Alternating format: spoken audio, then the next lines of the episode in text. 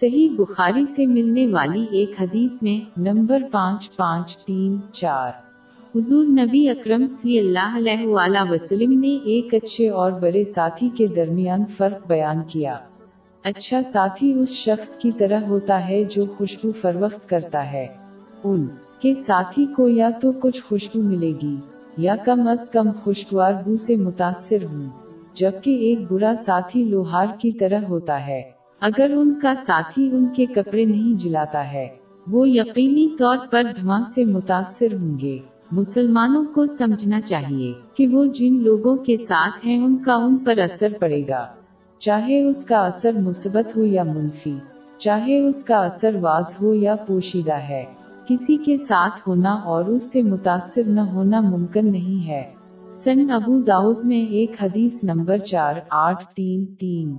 میں ملتی ہے جس سے تصدیق ہوتی ہے کہ کوئی شخص ان کے ساتھی کے مذہب پر ہے، مطلب ایک شخص اپنے ساتھی کی خصوصیات اپناتا ہے۔ لہٰذا مسلمانوں کے لیے یہ ہمیشہ ضروری ہے کہ وہ ہمیشہ نیک لوگوں کا ساتھ دیں، چونکہ وہ بلا شبہ انہیں مثبت انداز میں متاثر کریں گے،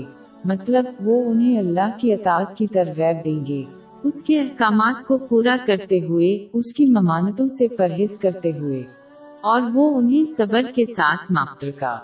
سامنا کرنے کی ترغیب دیں گے، جبکہ برے ساتھی یا تو کسی کو اللہ کی نافرمانی کی ترغیب دیں گے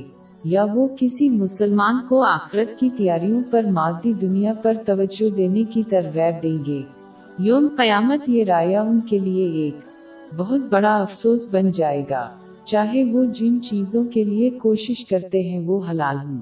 لیکن کسی کی ضروریات سے پرے، جیسا کہ ایک شخص وہ لوگ ہوں گے جن سے وہ محبت کرتے ہیں۔ آخرت میں صحیح بخاری نمبر تین چھ آٹھ آٹھ میں ملنے والی حدیث کے مطابق ایک مسلمان کو عملی طور پر یہ ظاہر کرنا چاہیے کہ وہ نیک لوگوں کے لیے محبت کرتے ہیں اس دنیا میں ان کے ساتھ، لیکن اگر وہ برا یا غافل لوگوں کے ساتھ ہیں پھر یہ ثابت ہوتا ہے اور اشارہ کرتا ہے کہ وہ ان سے محبت کرتے ہیں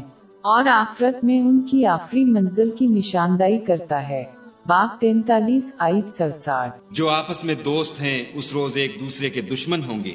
مگر پرہیزگار کے باہم دوست ہی رہیں گے۔